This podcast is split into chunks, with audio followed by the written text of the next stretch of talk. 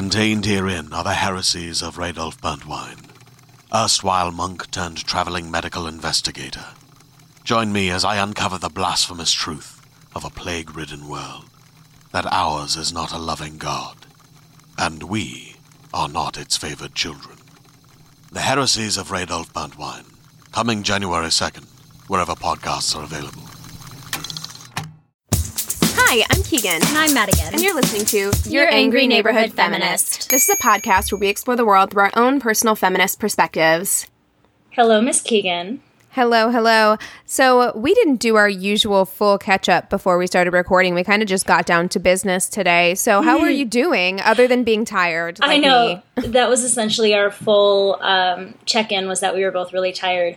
I'm I'm okay you know, it's another one of those weeks in quarantine where it's like, you know, it's not great, it's not bad, it's just kind of like it is same old is. same. Yeah, yeah, I mean, I feel like you get into routines and what I will say is like maybe try and find something to shake your routine up. That might help a little bit. Like I've been working out all week. I'm doing this challenge that will have me working out until next month, hopefully, yeah. if I follow through with it.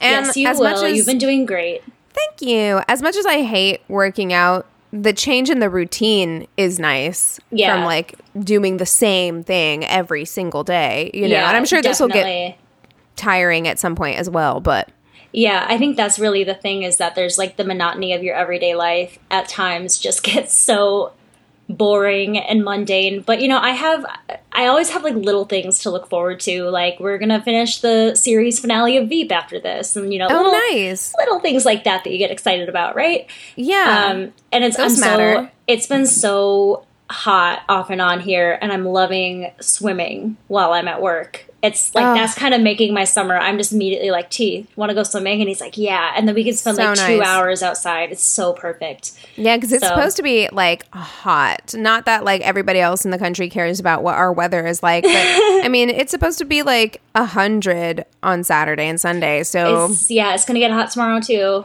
or today, I guess, for listeners. Uh, well, I figure we should probably get into the news unless there's something else that you want to share. No, that's it. So I know that you have something that you are excited to talk about. Excited might be the wrong word. I was going to uh, say, definitely not excited. It's definitely really horrifying. And it's kind of. Uh, it's something that I saw on Instagram shortly before we recorded, maybe like two hours ago, and it was about femicide in Mexico.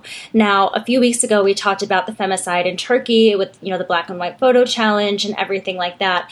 And this is another one that is really, really horrible, not being um, reported enough, I feel like. So, women in Mexico are being murdered at an alarming rate, but their president, Andres Manuel Lopez Obrador, says most of the claims are false. Mm. So, hmm. yeah, I'm so, sorry. What? How do you fake a? I mean, I know that it can be done, but you're talking right. about massive. It's fakes it's, of murders. It's very interesting. It's like it's not so much just he's saying not that not just about the murders but about like the hotline calls. Like this guy kind of he reminds me a bit of trump in the way he talks. Kind of likes to pat himself on the back and stuff. I don't know much about this guy so if we have any mexican listeners and i'm totally off base let me know. But um, essentially since the stay-at-home orders were put into place on march 23rd there's been an increase in murders of women. April was the deadliest month in the last five years and 267 women and girls were killed in just the month of April. Um, President Lopez Obrador blames the quote neoliberal governing models of the presidents before him. And he also stated that 90% of those calls, referring to like hotline and emergency calls that serve as your base, are false. It's proven there was a record he didn't say this part there was a record of 26,171 emergency calls about violence against women in march so the reason that the president is saying that the calls are false uh, is actually because they are listed as incomplete. So, this woman, Maria Salguero, who is a Mexican femicide investigator, says it's not that the calls are false, it's more that the calls weren't followed through to completion, so they're considered incomplete. Also, sometimes calls come from neighbors, and authorities don't always go to the neighbor's house for a follow up statement. And also, sometimes victims who are afraid to even call, once the authorities have come to the house, they may back out of wanting to press charges. And then again, that call will be listed as incomplete. So, the numbers, the actual numbers, are from January to April 2020. 987 women and girls were murdered. But what they're saying is that only 308, I shouldn't say only, but 308 femicides, according to the government. And is President this Lo- throughout Mexico, com- like totally, or is it in a specific place? Because I know, You that there's a big issue with like missing and murdered women in Juarez, in particular. I don't know because I got this from a CNN article and it was a bit broad. Like I said, I found this a little bit before, but it's definitely something to look into. Um, it seems, I mean, these are pretty astronomical numbers. I would assume that this is happening in multiple areas. If this was happening in just one city, that would be even more, you know, what's going on? like, what are they drinking over there that's making all this happen? Um, President Lopez Obrador also says that women are being killed because of, and are you ready to get mad? Demise, demise of family cohesion and isolation. He says, I know. He says when when is- when isolation occurs, this culture perhaps causes grievances, confrontation, and violence. And then Well, he kind of like true. well, and That then he like true. it is. It totally is. But then he kind of like backtracks and it's like, I. Uh, but I mean, we're not like it's not super violent. Like it's not super. You know what I mean? He's trying to kind of play both sides. Yeah, because here's the thing like, what he's saying is true. Like, that's why we're seeing an escalation in domestic violences, like uh, domestic violence incidents within homes all across the world. Like, in the United States, everywhere. I mean, it was part of what our conversation was about the femicides that are going on in Turkey and what has Yeah. caused that to spike in a way that it hasn't in recent years.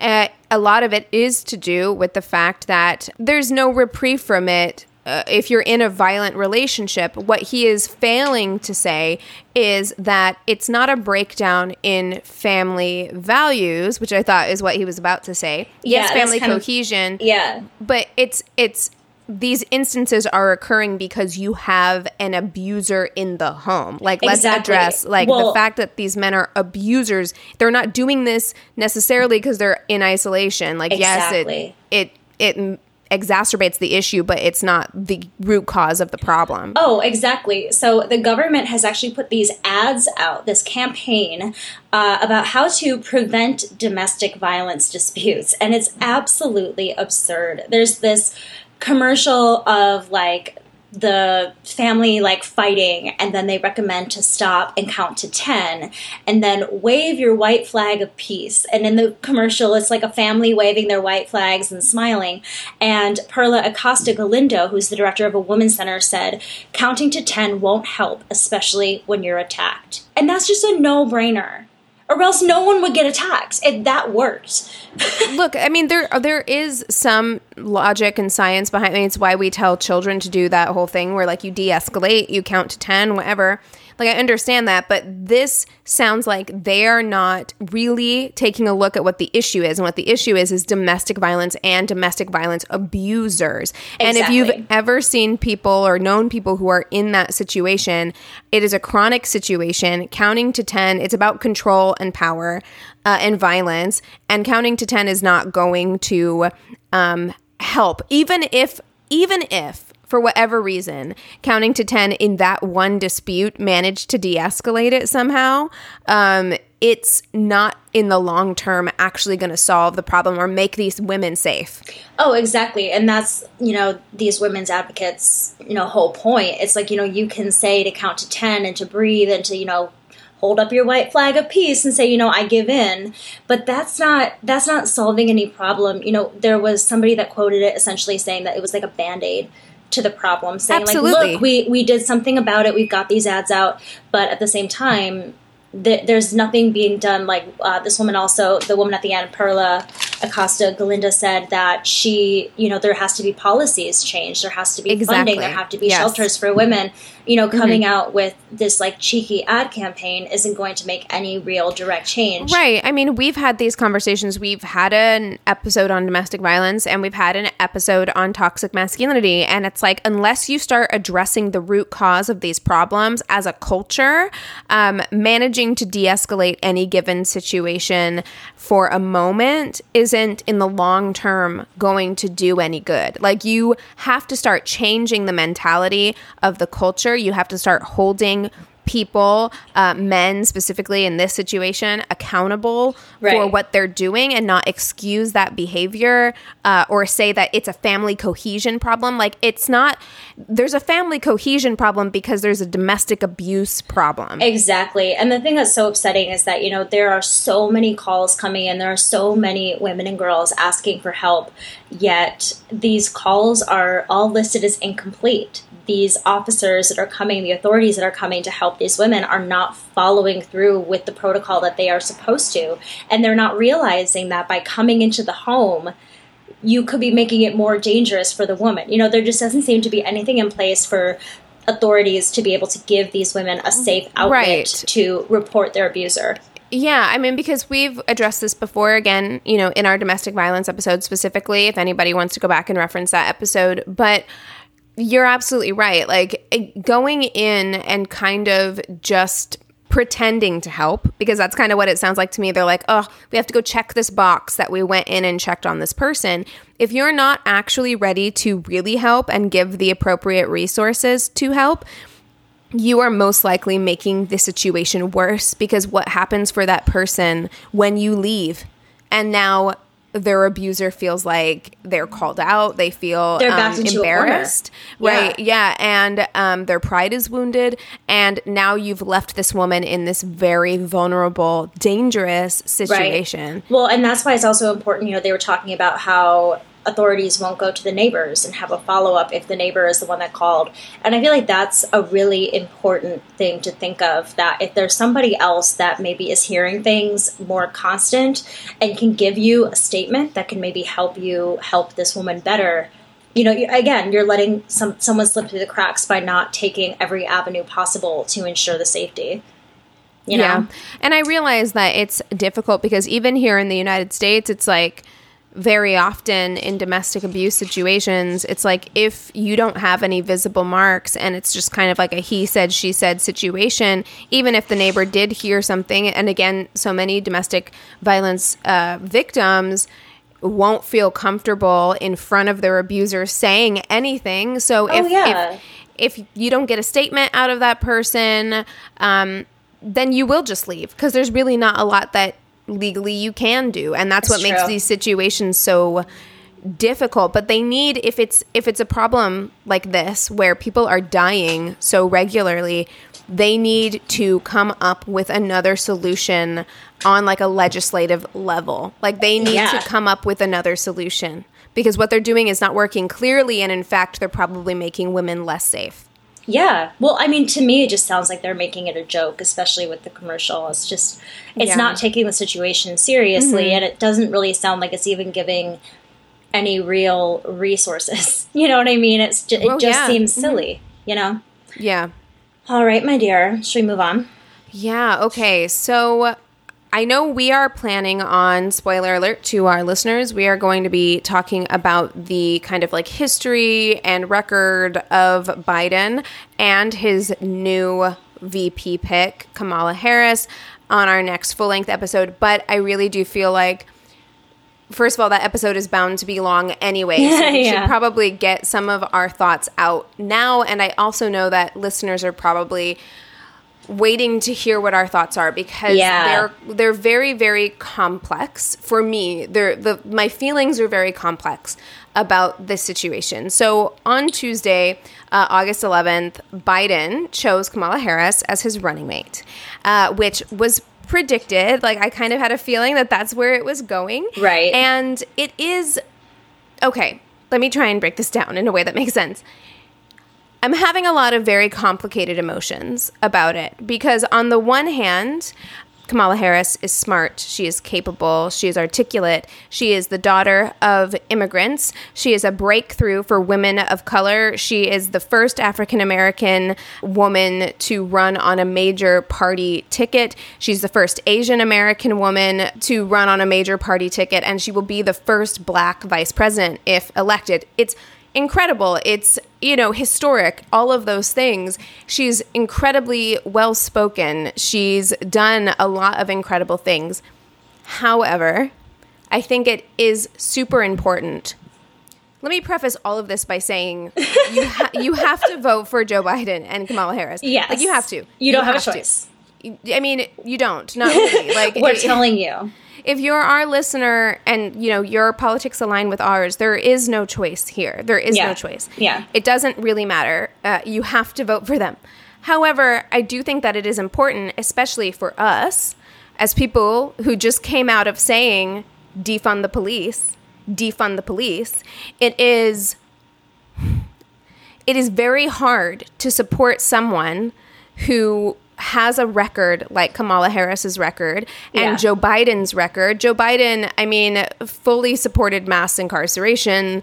Um, he voted to militarize the police, and Kamala Harris enforced all of those policies. Mm-hmm. Right. Um, and the thing is that, especially from what the research I've done so far and just from what I know, it sounds like in a lot of ways, you know, Joe Biden has maybe like lessened up on a few of those things, but they're definitely still there. Like if you go on Politico and just kind of look through all of his like beliefs and what he would want to do with president, it is, I mean, obviously incredibly, incredibly moderate.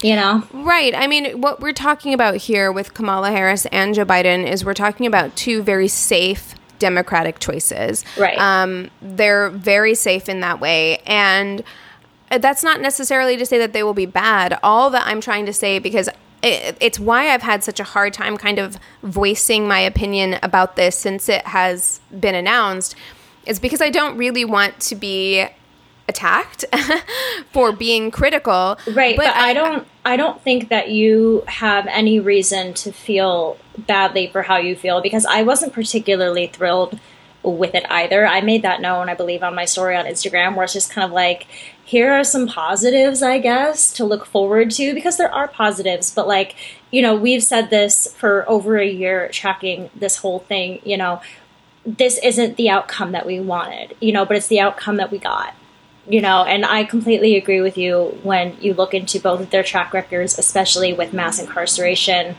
Uh, it's incredibly troubling in the state of our nation right now that we would have uh, somebody that isn't willing to enforce a more radical change.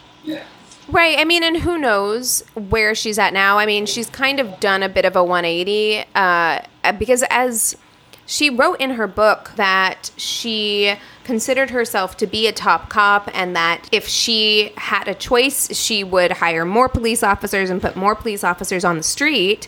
And then, you know, amid national outrage about the killing of Michael Brown in 2014 in Ferguson, Missouri, she was asked like you know the entire world was in an uproar. I was here in los angeles marching in the streets in 2014 like same mm-hmm. kind of thing what was happening whenever she was working in San Francisco is as a district attorney, she was being asked to investigate police shootings and she wouldn't do it.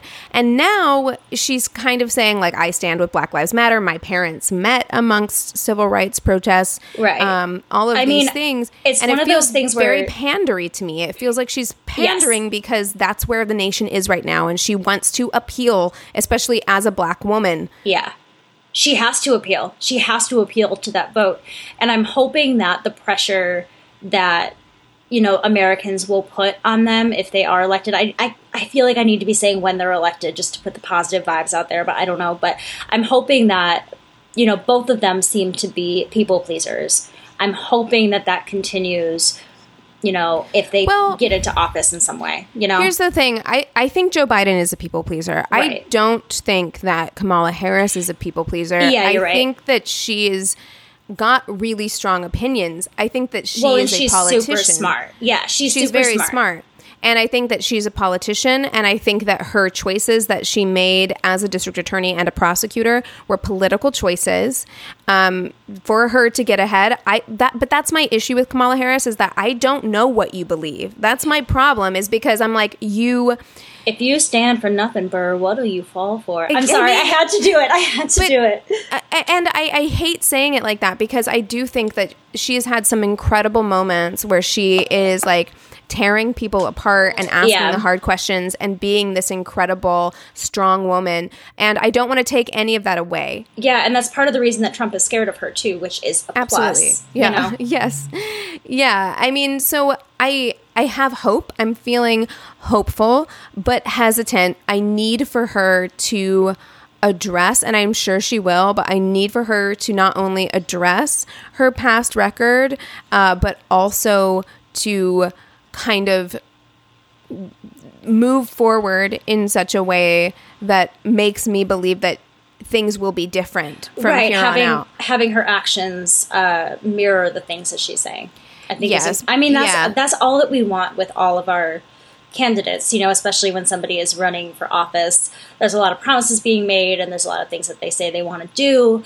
Um, and we all we can do is hope that you know we're voting for the right people and that they're going to follow through. And you know what? That's just the really shitty thing about this election is that it it doesn't really truly feel to me at least like a true victory especially because of everything that's happened since you know the coronavirus came to the US it's really disheartening not to see somebody that wants to take a more radical uh you know change to this country but at the same time i'm hoping that like so many other americans that joe biden and kamala harris have you know, maybe I don't know if seeing the light is the right way of putting it, but maybe educated themselves a bit themselves a bit more. Maybe they're starting to see things Well- change a little bit, and maybe they're just maybe they're seeing how important it is, even if they don't fully believe in it.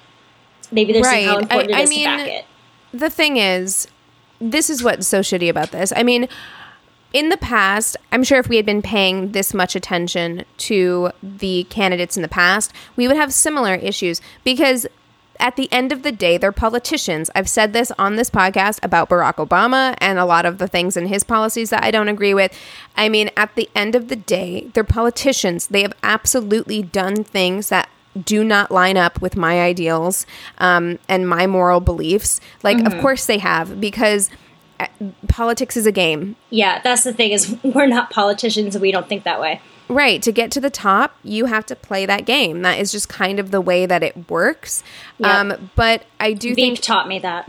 Yes, I think it's, eh, eh, yeah, House of Cards. I mean, Yep. I think that it's important to both celebrate the fact that this is historical Yeah. uh, and incredible. And we do have somebody who is smart and capable, uh, who is in this kind of position right now. And it's incredible for black women, and it's super incredible. Incredible for Indians and Indian Americans. I just watched um, a Now This video where they even went to India and they were talking to people, and people in India are very excited and proud about the fact. it's positive representation. You know what I mean? Even if Yes. she's an American, she's representing them in a way. Well, And- yes, and her it- mom be- is Indian. Yes, exactly. India, yeah, know? like she and and because of how historic this is, you know, again, that's a lot of weight on her shoulders. She's representing a lot of people that need to be represented. You know, Yeah, I mean, and I will say, like, this is not a reason to vote for somebody. Again, I totally believe, and we will continue to hold these people accountable and be critical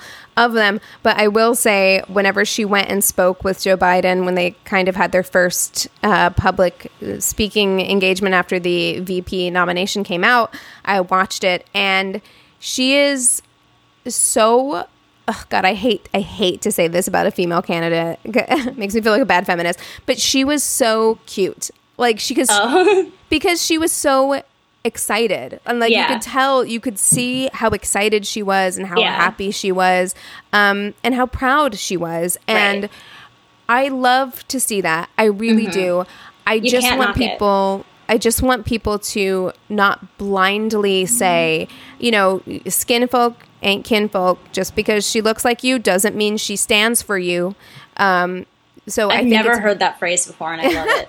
Skin folk isn't kinfolk. I, I heard it before, and then I heard it again on Daily Zeitgeist, and I was like, "That's exactly right." Um, I love it. That's so true. because just because I, I want just people to be critical of the fact that Yeah. like just because she's a woman just because she's a woman of color does not mean that everything that she does is perfect and it doesn't mean that everything she does is going to represent you so uh, while i think all of us need to rally and vote for Biden Harris, um, we also need to be critical of these people and hold them accountable, hold their feet to the fire. Exactly.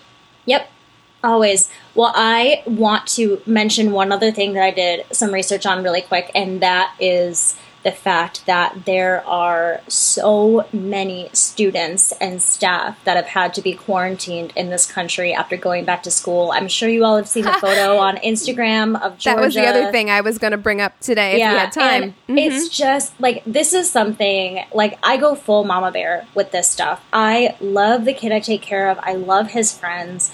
I get very, very worked up when I see parents putting their kids in That's danger. what I was going to say. Is because it it's like drives yes, me crazy. the government has done this, but it's also parents because like I, they're.